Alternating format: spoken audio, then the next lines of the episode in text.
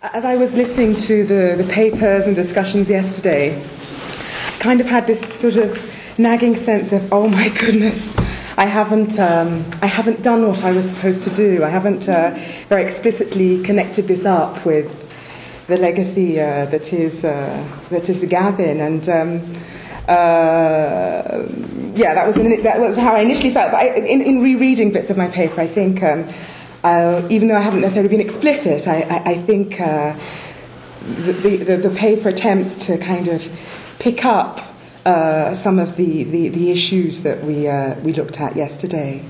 Um, I will just say I was a student of Gavin's uh, between 2000 and 2005, um, and uh, he was my doctoral, one of my doctoral supervisors, and. Um, it wasn't actually, po- I'm, I'm, not sure about this, but I wonder if it was actually my first encounter with Gavin when I came to Oxford, because I learned after numerous conversations with him about, um, about my background. I was born in Scotland, actually, and um, the first time I ever visited Nigeria, went to Nigeria, was in 1972.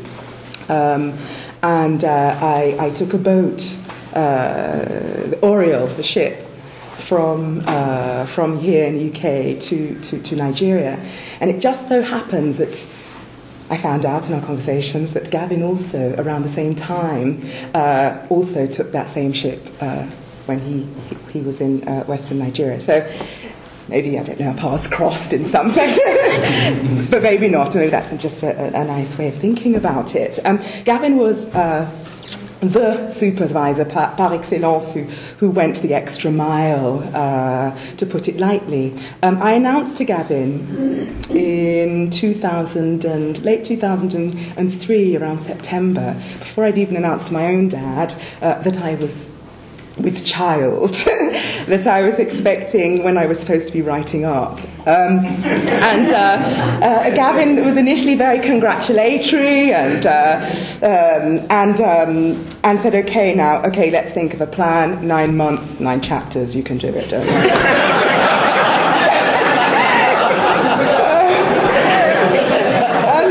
And this is what we did we did this uh, nine months, nine chapters, and it was nothing so amazing to concentrate the mind as uh, that kind of uh, deadline. that kind of deadline. So, uh, you know, uh, this is this is how um, the, the, the, the, the thesis uh, came to came to pass. Um, I think I had the conclusion left to write just before I. Um, decided to stop like a few days before my baby was born, um, and then handed in, managed to hand in um, six months after. So um, I just have a very kind of fond memory of, of, of me in uh, a flat in Oxford that I just happened to be um, staying in because I had to hand in my thesis the next day or something. And, and my baby in my arm, breastfeeding in one hand, the phone to the other end, Gavin on the other end of the line saying, okay, that's page 12, line 14, have you got a pen? and there I was uh, finalizing the last detail. So uh, I have very fond memories of that that, that whole encounter. Um, I, um, yeah, I, I, I, I, would no way have got through that uh, experience in, and remained more or less sane um, without, uh, without Gavin. Um, I'll just, I'll just uh, go into it. It's a very long paper, very hurriedly put together, um, which tries to do a number of things. It draws very heavily on, on the work um, of my thesis, which uh, some of you may know, uh, which was about the politics of oil and, and Ijaw ethnic nationalism in Nigeria's oil producing Niger Delta. But also tries to reflect on what's kind of happened since I stopped working on the Delta, um, since my thesis, and the, the rise of what we call what has been called insurgency or militancy in the Delta. So the, the, the, the the open armed uh, conflict. And I, and I try in this paper to engage with some of the very popular um, readings of, of, of, of, that conflict um, within the kind of um, greed and grievance uh, narrative, um, the kind of resource curse literature that's become um, yeah, very, very, very um, popularly cited, at least. And I do this by trying to, by trying to um, bring back in some of the earlier uh, work looking at uh, the bigger picture of how oil transformed uh, the Nigerian uh, political economy. And I use this to try and suggest that what we see in the Niger Delta today, what, we, what is described as militancy and the rest of it, is actually can be seen rather than as a, as a kind of um, deviation of rebellion against state, but actually perhaps as something which is more an emanation of that which was and still is. So rather than uh, looking at, you know, um, rebels arising to capture resources, um, like oil, and, and, existing, and rebellion existing as a, as a, as a consequence of that. Um, I look at, in many ways, then, how, how the Nigerian state itself, because of the manner in which oil has, con- has created, has, has informed the, the, the, character of the Nigerian state, and, and because of the way in which a kind of an unofficial economy of oil, um, uh, oil uh, politics has, has, has been so characteristic that that has kind of grafted itself onto so-called rebellion, and in fact is a reflection of, of, of, of state practices um, rather than a, a, a, a, challenge to them. Okay, that's what I do in this paper, and I'm not going to um, I'm not going to go through it all. I'm just going to speak to little bits of it. Um, and yeah, I, I, I'll leave you to, to, to, read the detail. It's, it's really very rough, okay? Um, I'll, I'll, just start with this particular paragraph. When I first embarked on my doctoral adventure some 10 years ago, and I was fortunate enough to have been safely midwived through by Gavin, I use that word not lightly, um, Gavin Williams, and his, and his one time student Raufu Mustapha, my big question was did oil create the Ijaw? Okay, today deemed to constitute some 8 to 12 million people and the largest minority in Nigeria. And um, it's now infamous oil rich Niger Delta region. Or at least did it give them a sense of political purpose that they might otherwise not have found? Or have they always been this passionate about their membership of the Ijaw ethnic nation?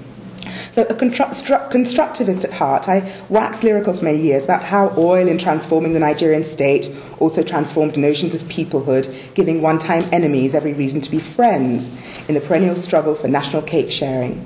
In asking the question, I suppose, um, I was asking the political economy question par excellence. Was the political community, i.e., the Ijaw, essentially an economic one? Are you brought together by a common desire to chop their own? This line of questioning brought me to look more closely at the architects of ethnic nationhood, to look at their motivations and social origins, um, and also to look at why and at what moments um, the, the, the, narrative of ethnic na- nationhood sticks holds purchase, becomes popular. Um, of course, the political architects themselves, my friends, challenged this assumption for good reason. Theirs, they argued, was a battle for blood and kin- kinship. Nigeria's oil exploitation history merely underlined their predicament as a people denied political expression, marginalized, and unable to benefit from the God given resources which happen to be oil and gas beneath their feet. In this paper, I revisit some of the answers to that question and explore in what ways they shed light on our understanding of the motivations behind uh, armed violence. Okay? Um, I'll just turn to, I mean, I, I, in, in re looking at this uh, paper yesterday, I kind of um, revisited um, an article, a, chapter, a book chapter. Um, that Gavin uh, wrote with, with Shehu Othman um, in 99 uh, in the um, Hislop edited uh, volume Power and Democracy um, in Nigeria, it's entitled. Okay? Um, and there are a few little gems, uh, I think, that I. It's kind of a potted history of politics in Nigeria, and um, there are a few little gems that were obviously very what seemed to me now in reviewing it quite key to the way I kind of put this uh, paper together. I'll just go through them, some of them quickly. In this, in this chapter, very useful chapter, Williams, uh, Gavin argued that the ideology of tribalism, bringing Mafeje back into this, um, was promoted by bureaucratic elites as a means of masking their ambiguity and securing some sort of rootedness in a territorial context from which, due to their most basic and important allegiances, they were far removed. Okay?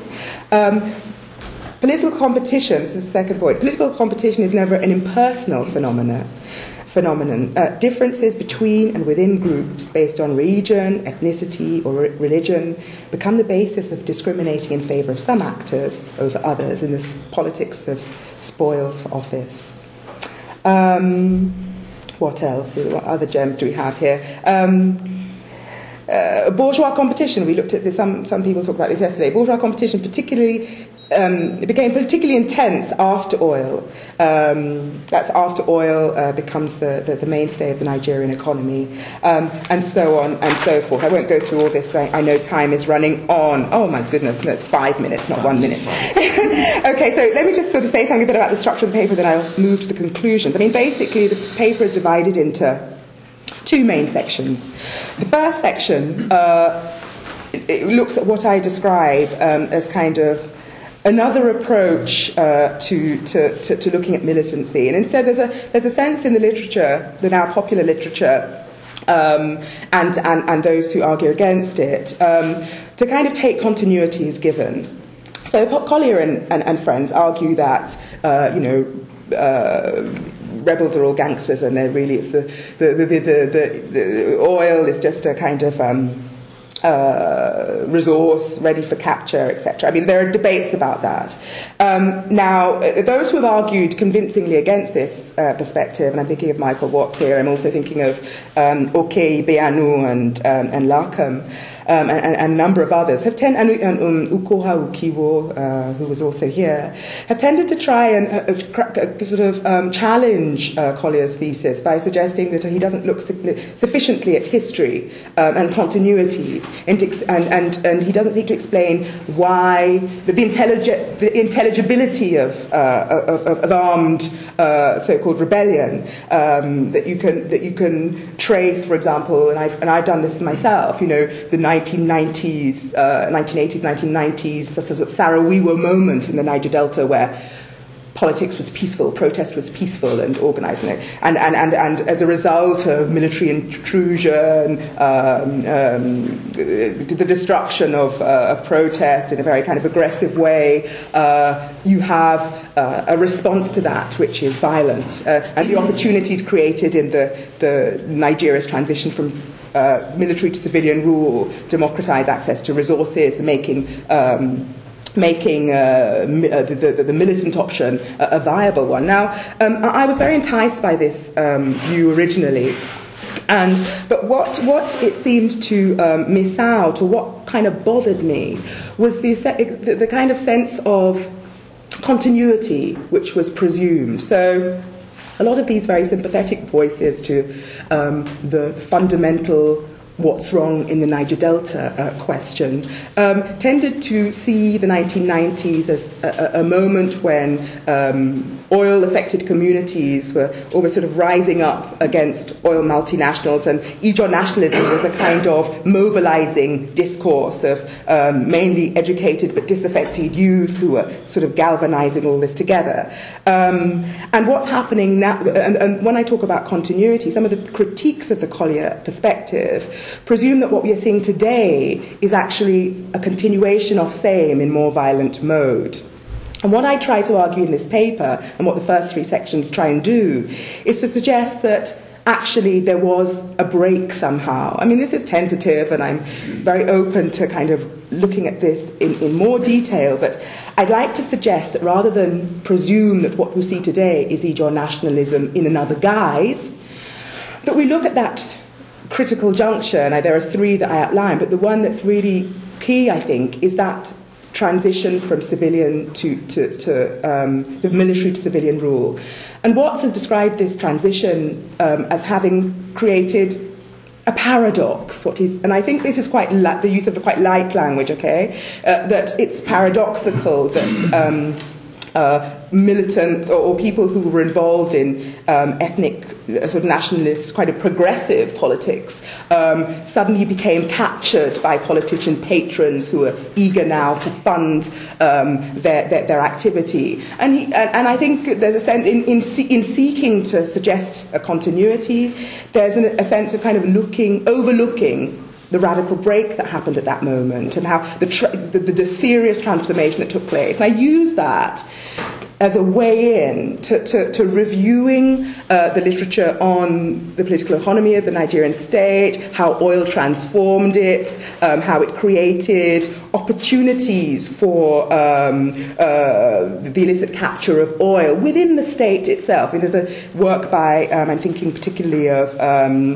Terisa Turner about uh, the whole market of informality around the oil sector and the, the, the special, uh, the special um, accounts created throughout the, the, the, military period and the, the, the, the, the systemic practice of oil smuggling across borders. I mean, that was kind of all in place. And I, I, I, suggest in the second section that actually what we're seeing um, in the Delta today, um, in spite of the, the, recent amnesty that's taking place, is a, a, kind of a war economy that's a kind of a transposition of what we have uh, within the state. And I look in some detail at how, in many ways, the institutions that have been set up to securitize control over those resources. I'm thinking of the Joint Task Force that was, has kind of been built up since 2004. In many ways, is a vehicle for the continuation of same. So there's a lot of documented work on how the, the Joint Task Force is essentially a vehicle for continuing this sort of illicit capture. And now the problem, I'll end here the problem is that in the, there's, a, there's an amnesty for militants that was signed at the end of last year. It's not really amounted to much apart from kind of do- 50 billion naira um, budget, but it's really doling out money to militants to put down their arms. But there's a sense in which um, that has been a kind of an attempt, a cover for a, a beefing up of security um, in the Delta. And the instrument being used to do that beefing up is precisely the instrument um, that has been fomenting that conflict for, um, for uh, what I argue the, the, the, continued kind of illicit capture of oil. So I, this is a, a, tentative attempt to kind of bring together um, some of the themes uh, that, that, that I, I, I, I, kind of deal with in the thesis that Gavin, my interaction and supervision by Gavin was sort of instrumental in, in, in raising that critical that taking nothing for granted and being quite critical um, of, of discourses um, that seems to, to have a lot of purchase. And this, what I'm saying is kind of, I'm torn uh, in that it's, it's kind of controversial stuff. You know, first informants, yes, I'm just going to stop. My first informants, who are still sort of friends, and the rest are those who hold this narrative to be part of kind of political uh, cause. So in, in, in, un, in unpicking it, um, uh, you know, I'm treading on, uh, on, uh, on some sacred ground. Um, I, will leave it there. Thank you. Thank you very much.